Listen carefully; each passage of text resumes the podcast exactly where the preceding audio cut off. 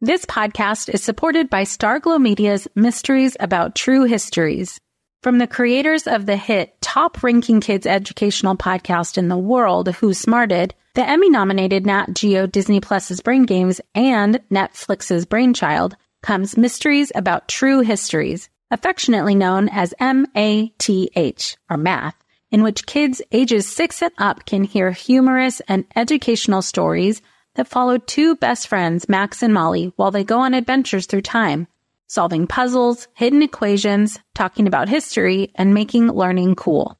Episodes transport listeners to moments in history like Pythagoras' ancient Greece, the era of the Aztecs, Sir Isaac Newton's England, and more. When I drive my son to school in the morning, we listen to these episodes that fit perfectly in our commute, with the episodes being about 15 minutes long. And this podcast is right up my son's alley because he loves to solve problems and happens to love math and the types of punny jokes that Max likes to tell. So tune in to Mysteries About True Histories with your kids. You can follow and listen on Apple Podcasts or wherever you get your pods.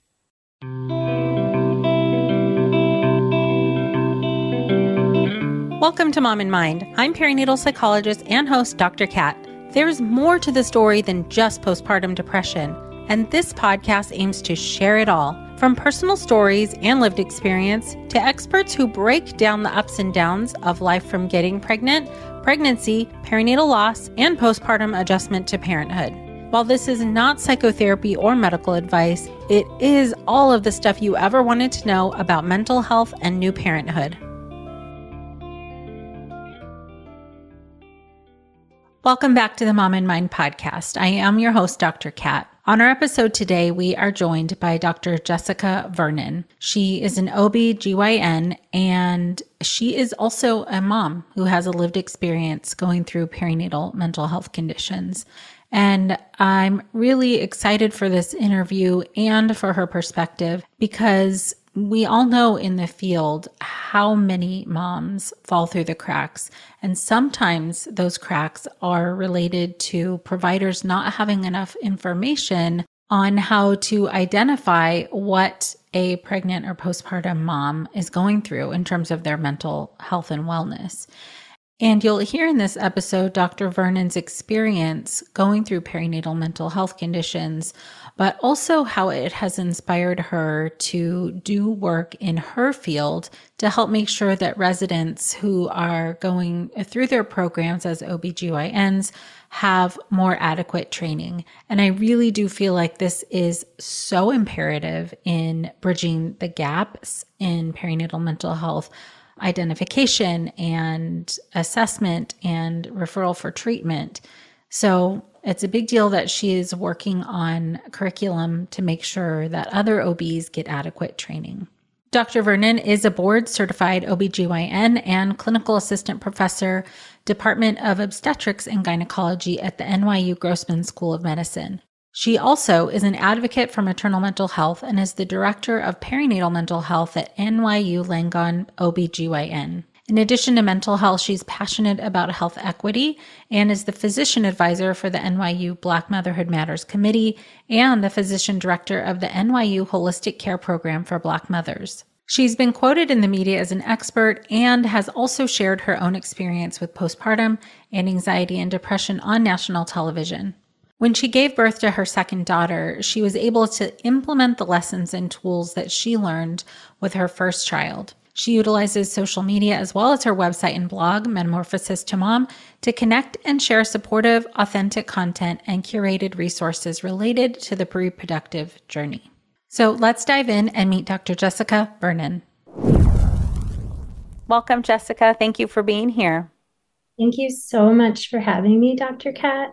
This is such an honor for me and so surreal because you were such a big part of my healing journey. I found your podcast early on, and now coming full circle, it really helps me and how I work with others along their healing journey and how I speak to them and the questions I ask and the conversations we have. So I'm so happy to be here with you and and sharing this experience. Thank you so much. I just love that the resources available to people and specifically for you that it helped as you know i was saying a little bit before we started it's I don't know where this goes. I'm just sitting here having a conversation and it goes out into the world. And I just love hearing where it lands and who it, it lands with and how it helps. So I appreciate that so much. And I'm glad it was here for you when you needed it. That's that's the whole point. And it still is. There's still so many things that are validating that I hear in your podcast and on your social media as well. So thank you for oh yeah continuing to put it out there. Well, yeah, I appreciate that too. And it's still validating for me. I'm, you know, almost 13 years on in my experience. And every once in a while, they'll still be like, oh, right. And I'll make a little connection that's useful for even me when I'm talking to people. So, mm-hmm. yeah, healing journeys are a trip. Just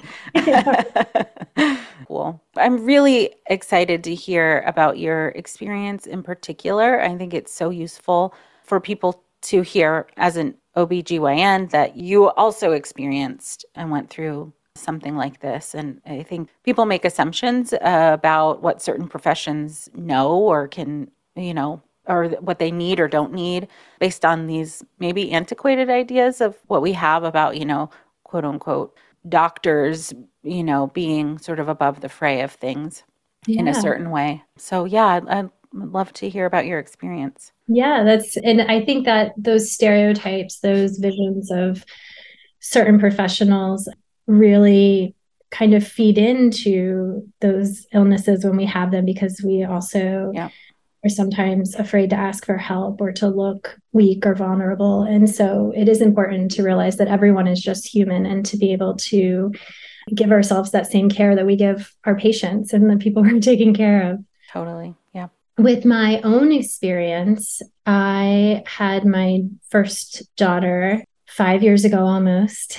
Mm-hmm. And I didn't feel like anything was abnormal really postpartum. I just felt like I was a hyper vigilant new mom. And I felt that what I was experiencing was normal.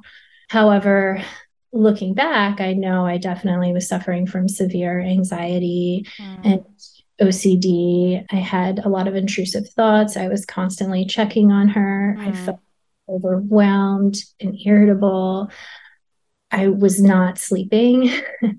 and I felt it was very hard to leave the house worrying about how what other moms would think about me or if my mm. daughter was crying or things weren't perfect, how it looked to other people. And so I often felt very isolated and alone in caring for her. And it didn't feel like something that I could reach out for help for because I felt like every mom must go through this.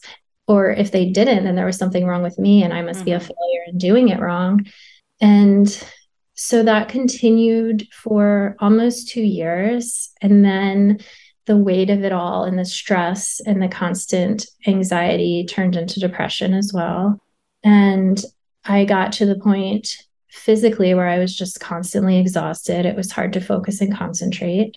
I was still working as a OBGYN at this time. I was still seeing my patients, but I remember being in the middle of my day in the office and just having to like recollect myself. And it really took all of my energy to be like, okay, I have this many more patients to see this afternoon and and to really be able to get through the day and and give what I could to my patients and take care of them and then COVID hit, and I was in New York, which was the epicenter. Yeah.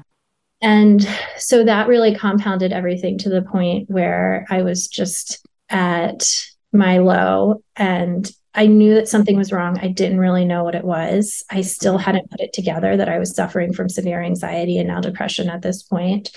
But I had had a history of anxiety in the past. And so I just went to my primary care provider and said, Can you put me on Zoloft? Mm-hmm. And I noticed a difference pretty quickly. I could get a little bit of space from those constant thoughts in my head and from the edge. I was constantly on edge that started to to go away very quickly. And so it was only once I was on medication that I was able to look back and think, this was something going on the whole time since I had the baby. I just had never treated it because I didn't know. And how long uh, was that from birth until the time you got medication? It was almost two years. That's a long time to suffer. Yeah. Yeah. And I feel that now seeing other people, I feel that that's very, a very common experience because people yeah. just don't know what they're going through. Right. And as an OBGYN, someone who has all of the resources and being in New York where I can access therapists and psychiatrists and, you know, all the other mindfulness type activities you could want to do. And still, I had no idea about this. It really made the weight of it so heavy to think about what everyone else must be going through in places where they don't have this access. And yeah. as a provider who'd gone through extensive obstetrical training and had been practicing at that point for many years. I just didn't get the training. All we knew to look at was women who were very depressed, if they seemed to fit that quintessential severe depression, suicidal ideation. They didn't want to get out of bed. They thought of hurting themselves or their babies. We weren't taught about any of the other variations and nuances mm. of perinatal mood and anxiety disorders. And so that experience really opened up to me the lack of training that we all had in this gap between what was out there and right. what we knew. And so that's when I started to focus my practice on educating myself with the comfort and knowledge to care for people suffering and struggling like I was, and then to help educate others as well. Yeah, super. Like I said, that's a long time to suffer. And I don't know, I was just thinking about how it must have been for you while you were going through it, seeing other people who were pregnant and in their postpartum visits. And like for me personally, I would, after my experience, I would sort of like compare a little bit how I was feeling to how I heard other people talking about how they were feeling, like constantly trying to gauge if what was going on. And I wonder how it must have been for you to to be meeting with patients. Yeah, that's a great question. It at first when i was going through it i didn't have the insight into what was going on with me to mm-hmm. understand that this was something that i should be looking for in others i didn't have the right language i wasn't asking the right questions mm-hmm. And so when I was seeing other moms, I was still getting a lot of that feedback that, oh, everything's great, it's mm-hmm. going okay. And mm-hmm. Mm-hmm. it wasn't until later, once I knew what was going on and was able to really ask the right questions and create a safe space for people to open up, mm. that then I started really getting into the experiences of others. And now, when I'm in the office, I always tell my medical assistants keep tissue boxes in my rooms because inevitably people will open up and they yeah. tell you how hard parts of their experience have been and they start crying. And it's just giving them that space that it's okay, giving them permission to show that other side of it. Has really changed and show me how not alone I was. Mm. When I was going through it, I just, I didn't know. Mm-hmm. Right. So then people weren't the things that would have been on your radar is that like severe stuff that you had been taught. But still it doesn't sound like taught a lot about. No, not taught a lot about. And when I went through training over a decade ago now, they we weren't routinely screening. Mm. The American College of OBGYN really didn't have a lot of guidelines in place then. And it wasn't really part of our routine practice. We'd go in, we didn't talk about it at all during pregnancy. We didn't even know about these things occurring in pregnancy. And postpartum, we saw them once at a six week visit. And it was mainly, you know, how are you feeling? How's the baby? How is everything?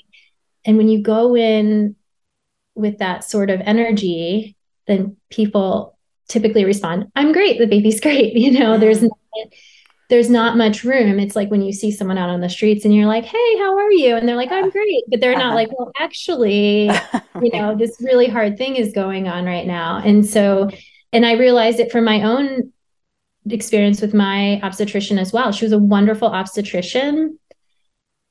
And I feel like she hinted to me in ways that maybe she'd had an experience similar looking back on it but she never came out and talked to me about it. We weren't being screened in that office at the time. And so at my postpartum visit, I just, you know, I'm a hypervigilant new mom and this is mm-hmm. how I'm mm-hmm. supposed to be to take care of my baby. So I said the same thing. Everything's great. I'm doing wonderful. Mm-hmm. The baby's thriving. So everything must be good.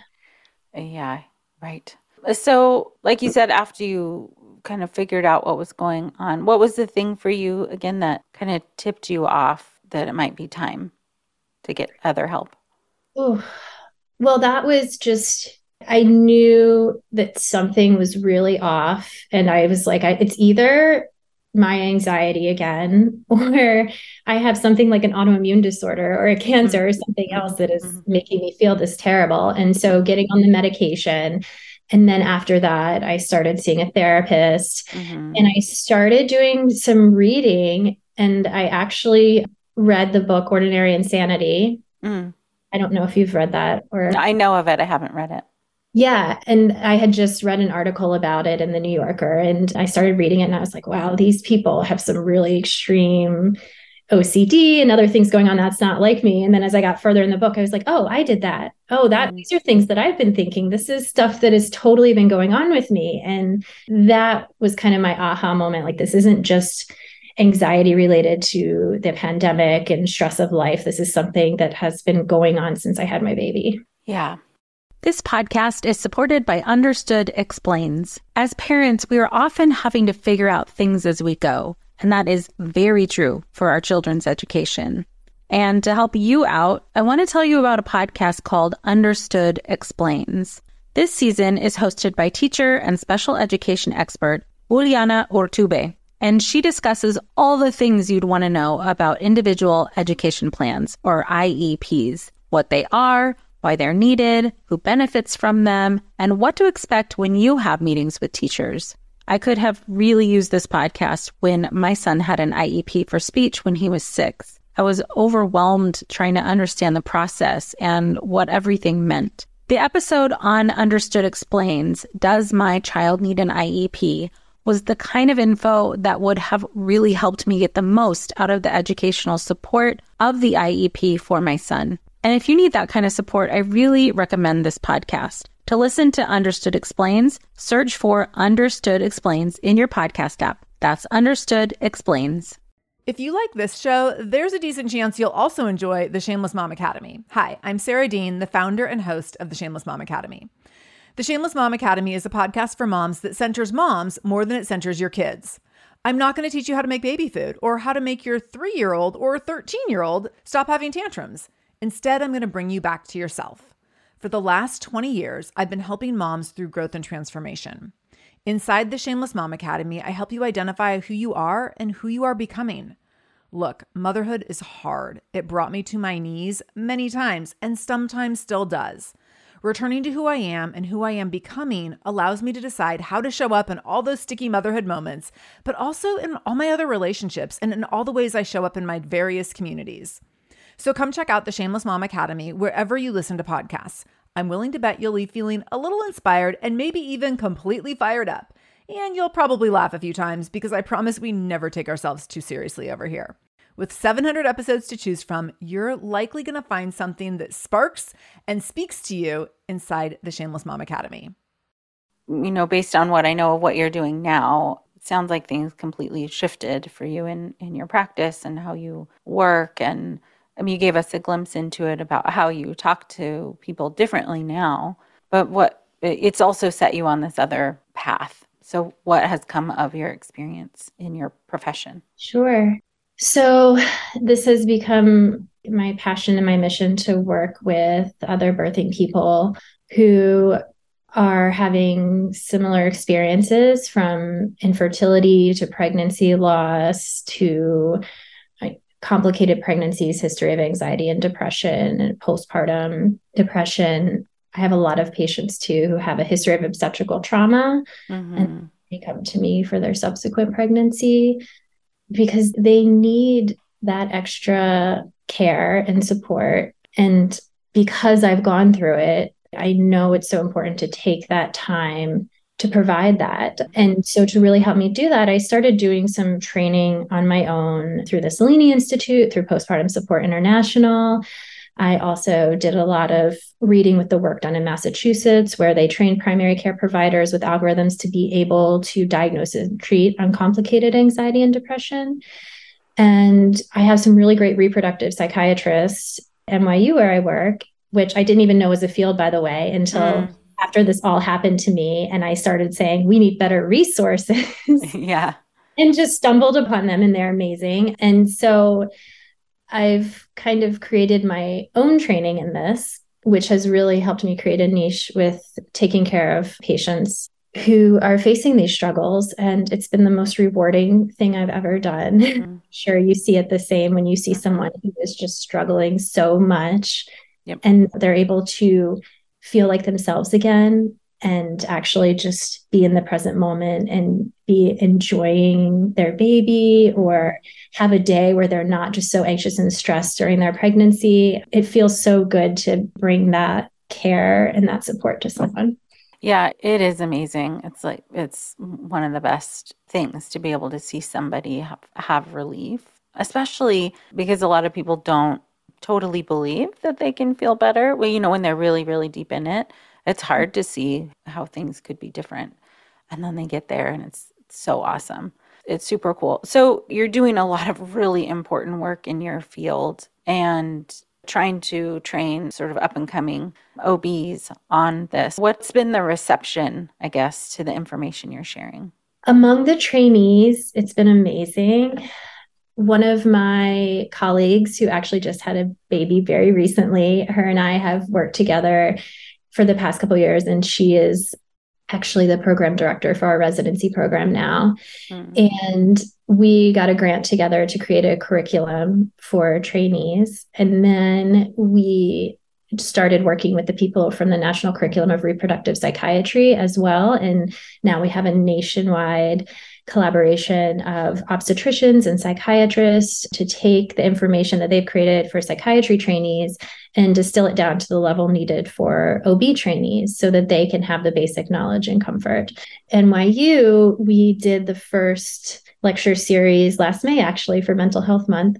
And we did a series of 10 didactics and had a grand rounds. And they were so receptive. I think it's really encouraging to see the younger generation of people really focused on holistic care mm. and looking at the behavioral and psychosocial aspects of caring for people and learning how to have these difficult conversations and some of them have really been interested in doing further research and considering doing a combined type residency fellowship so that they can get more training than I've been able to get on my own so they can really be fully equipped to be an obstetrician who has the ability to treat more complex patients as well.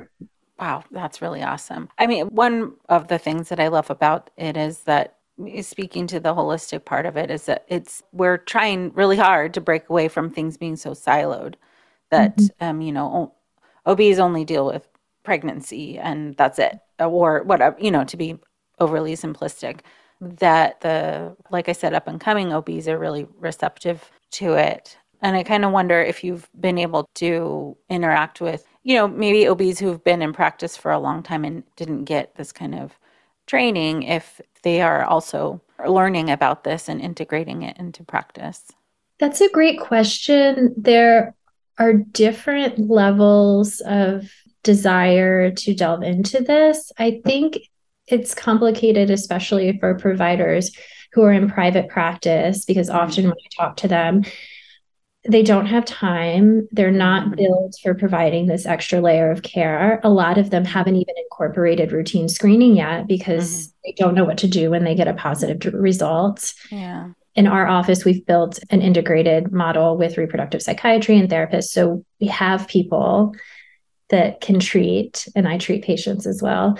But a lot of private practices, even in a place like New York, you might have some resources that take insurance, but a lot don't, or a lot don't take all insurance, mm. or there's very long wait times. And so there's always this need to develop better systems where once we diagnose how can we get them to the care they need otherwise you it feels like an effort and futility when you say mm-hmm. Hey your score was very high i think you're at risk for this but i have nowhere to send you call your insurance provider and see if they can help mm-hmm. I think it still happens quite often for people who are screening. Yeah, it's really quite a challenge because it's, I mean, the OBs themselves have roadblocks to being able to provide. I mean, you've really had to create a whole different kind of a practice in order to Yeah, and it is more time intensive. It's more, it takes a lot more energy, uh, you know, doing therapy. It can be draining. It's very rewarding, but it can also be draining. And when you see patients every 15 minutes, you don't really have that pause in between for self care and reflection and taking care of yourself as well. So it is hard finding the balance between providing that level of care and also taking care of yourself and being able to address everything that the patient needs in these little time periods that the system gives us to take care of people.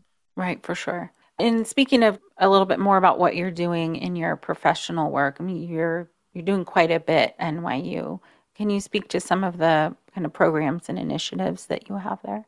Yeah, so the one program that we've really built out from scratch the past couple of years is a perinatal mental health um, integrated program in our faculty group practice. It's a large academic group practice with a lot of high risk obstetric providers as well. Mm-hmm. And so we see a lot of patients who are at very high risk for perinatal mood and anxiety disorders. And I would say our rates in our population are much higher. I mean, we've just started really getting good with our screening. So I think we're going to have that data mm. in the next few years. But we have a lot of patients who are very anxious, and then others who've had other complications that make them high risk for struggling during pregnancy and postpartum. And so now they get screened at the initial prenatal visit, again at 24 to 28 weeks, and then postpartum. And we use those screeners to help funnel them into services um, with our therapy, medication with a psychiatrist or via an OB provider if they're not deemed as high risk. And then we also collaborate with others in the community to provide additional resources and services. And that has been great, not just for people who screen positive, but also learning about the risk factors and teaching colleagues about the risk factors for PMADS. And so when you see a patient who's doing well initially, but she had infertility, she's had multiple miscarriages, she's a 40 year old first time mom, you can say, Hey, you're at high risk for these things happening. Let me know if you want to see our therapist, if you want any additional support resources. I always recommend Postpartum Support International for their support groups and resources and just giving them permission again to say oh i am struggling and it would be great to have this extra help. So that you know we're on the same page. They know we're there to support them and it's okay to reach out and ask for help. And then we've also been integrating some of those aspects in the inpatient side as well. So patients who are admitted with, say, they broke, broke their water early or they have severe preeclampsia and they're far from being delivered, our reproductive psychiatrists are also able to round on them and see them in the hospital and integrate them into care that way, which is wonderful. And then we've also created another program specifically for our Black birthers, a holistic care program, because not a lot of our providers are Black and Brown people. And so giving them a layer of support, which is in this case a nurse navigator who connects with them throughout the pregnancy, does dedicated support groups and birthing classes, it's unearthed a lot of things that are so helpful for people who might not feel comfortable telling me something that they're feeling or that's going on. Mm-hmm. And then that nurse who's been in communication with them can circle back to me and say, Hey, I'm really worried about her. She seems to be suffering from severe anxiety. Can you see her? And so it's another way to loop in and get people who might be lost in the system, which we know BIPOC patients are at you know higher risk of PMADs and lower risk of getting support and just all those other layers of being able to connect with someone who looks like you and the ways that that can help in their care i think has been really great.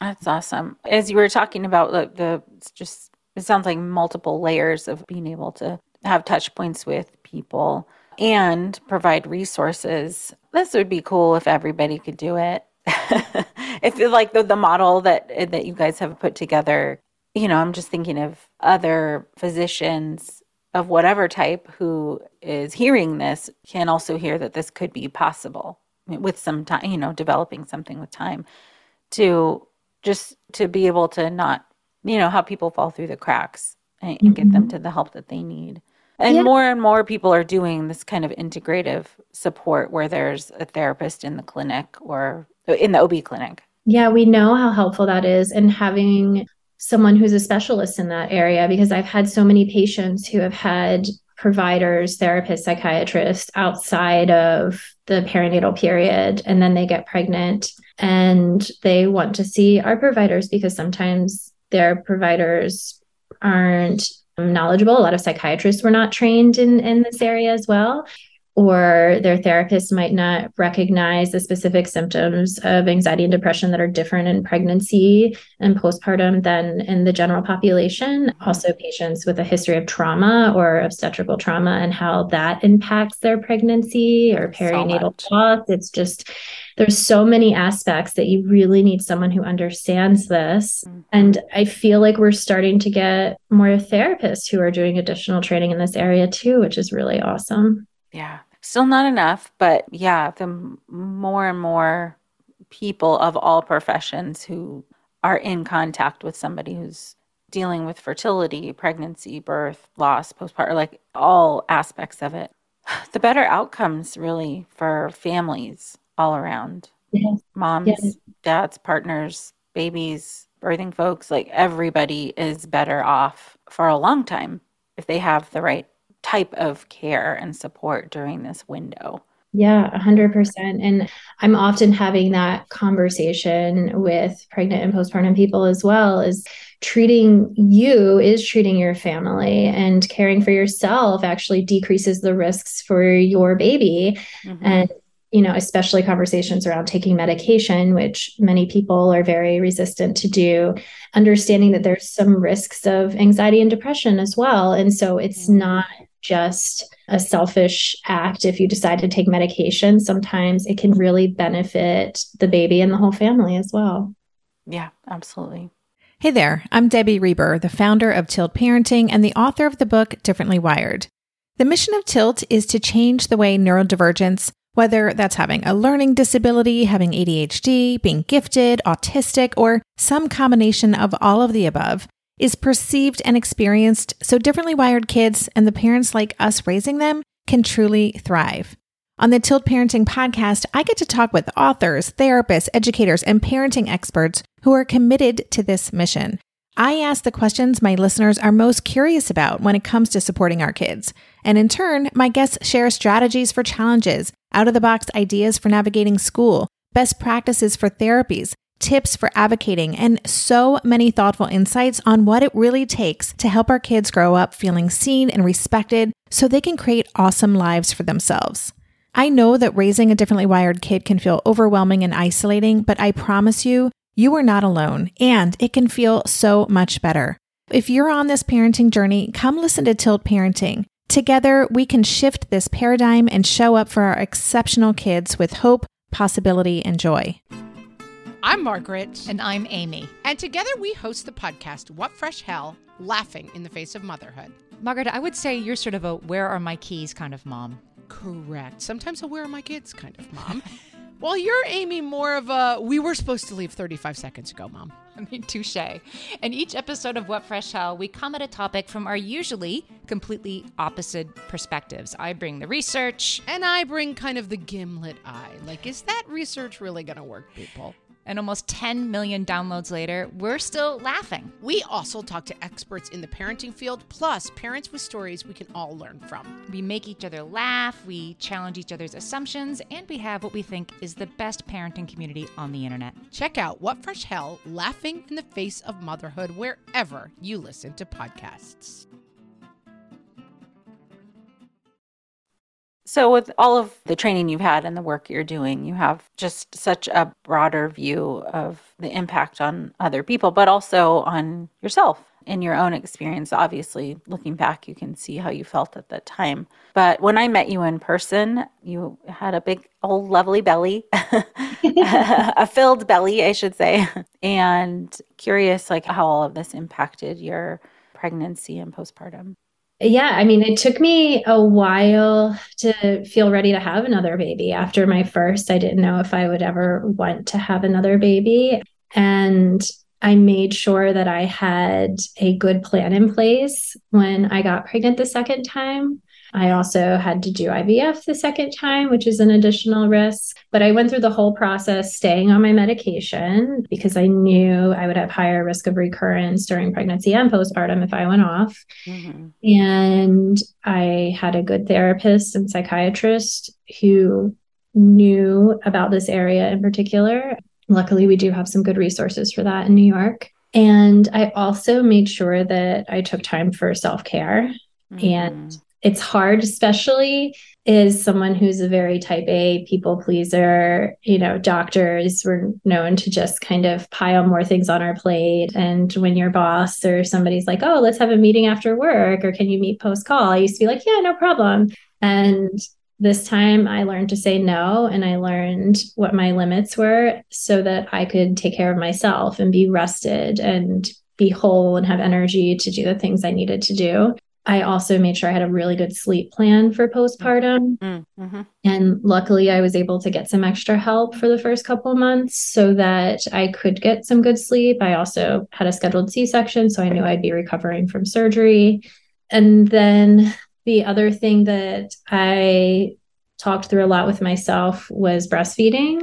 I breastfed the first time. I mainly did pumping. She couldn't latch on well, but I gave myself the grace to be able to stop breastfeeding or pumping at any time without feeling guilty or like a bad mom, because that is such a huge thing that can cause stress and lead to decompensation of mental health. And so I made sure I had a good plan in place for that as well. And just making sure my whole support system, they obviously knew what I'd gone through the first time because I've been very open and talking about it. And so they were all prepared and very supportive. And I knew I could reach out for help. And that, you know, being able to ask for help is such a hard thing when you're not used mm-hmm. to it. But just to be able to say, maybe I don't need help, maybe I could do it all, but I want help right now. And that's what's going to help me be able to be a better mom and be able to take care of myself as well. That was a big difference. And the more I've asked for help and support, the better I've gotten at it. So mm-hmm. now it doesn't feel like a failure on my part when I reach out to others, which is great. So all of that really help prepare me. My husband and I also met with a therapist to kind of have a plan in place for our communication and make sure we were on the same page.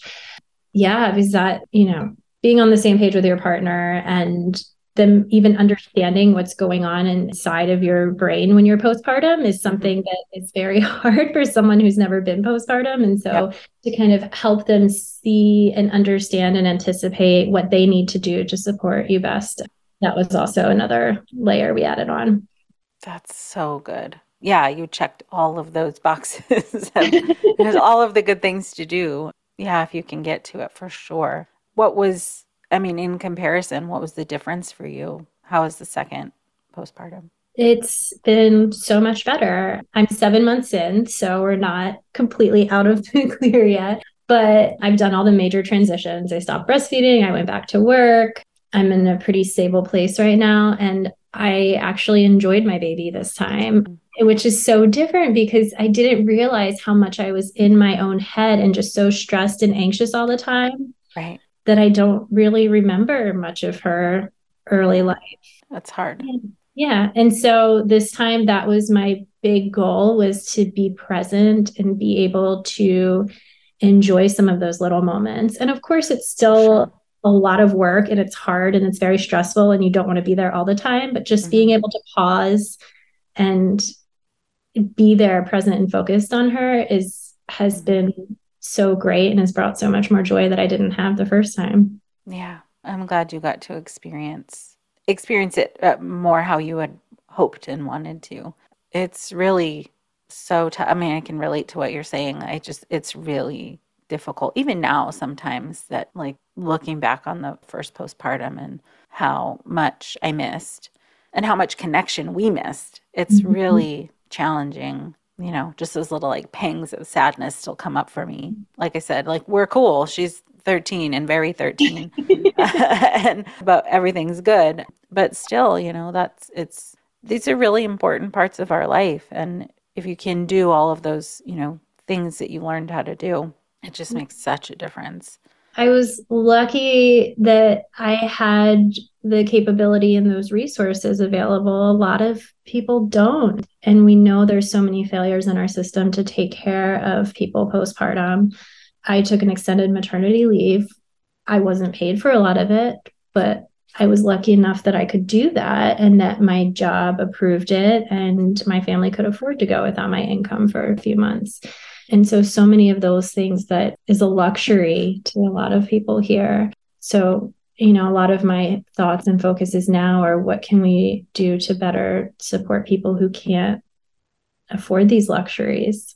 And how can we work on these big system changes within the system itself so that people aren't struggling so much during pregnancy postpartum? Mm-hmm. Right. And I mean, to that the systems change part. There's sometimes um, it's easy to convince administration to to support that and sometimes it's not. Uh, you know everybody has some sort of barrier within a system that that you have to work with or work around or all of that. So it's no small thing to change how your system is is working and it sounds like you have.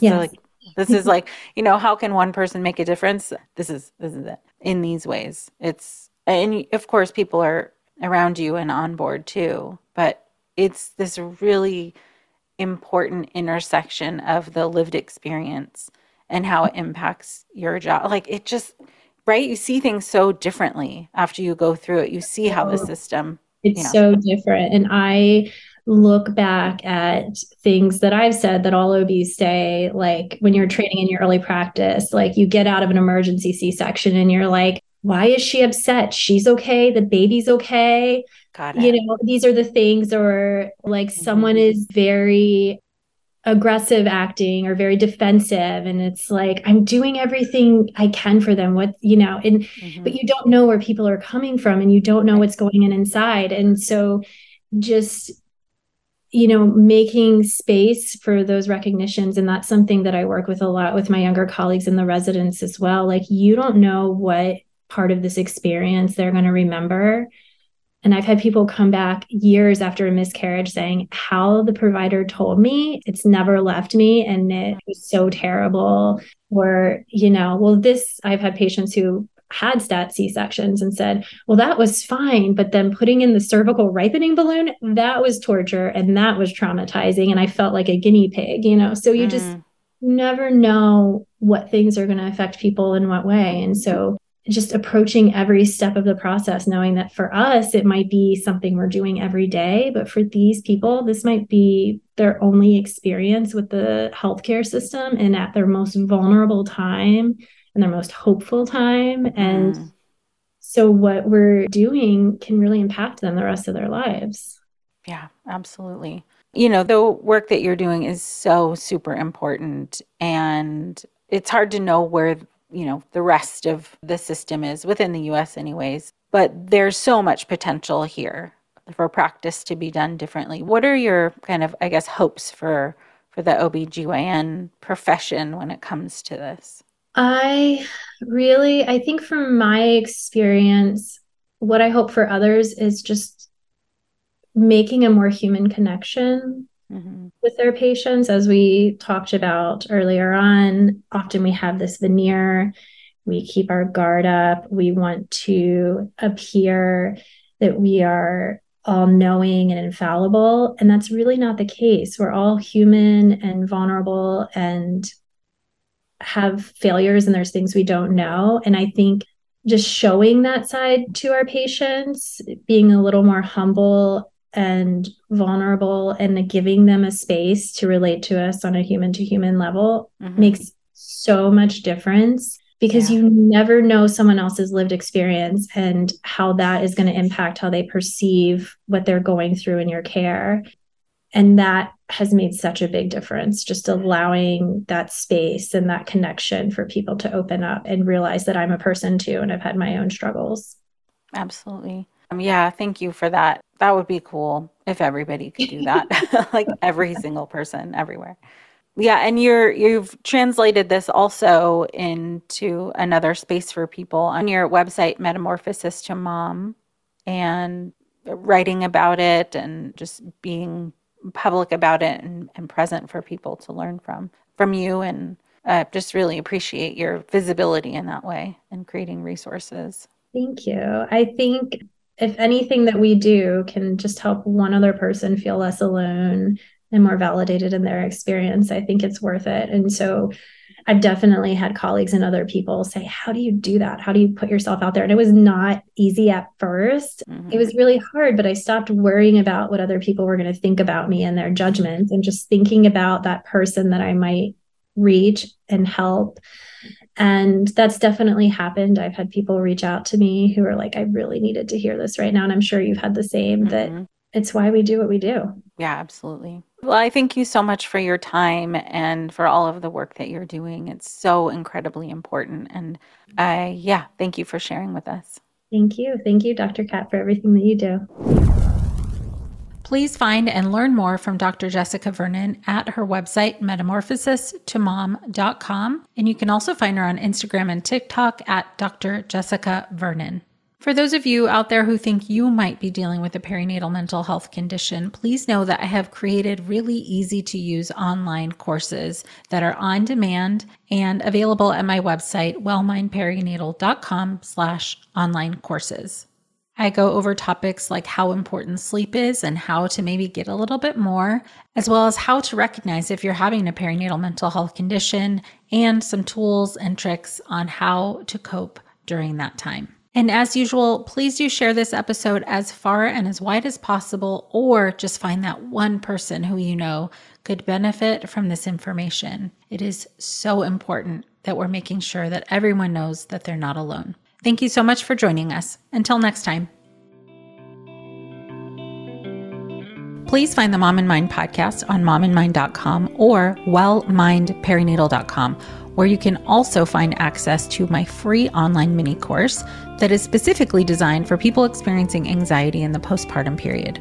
Or you can learn more about the three and a half hour self paced course that I created just for managing postpartum stress. You can also connect with us on social media at Mom and Mind on Instagram and Facebook. Thank you for tuning in and learning more about perinatal mental health.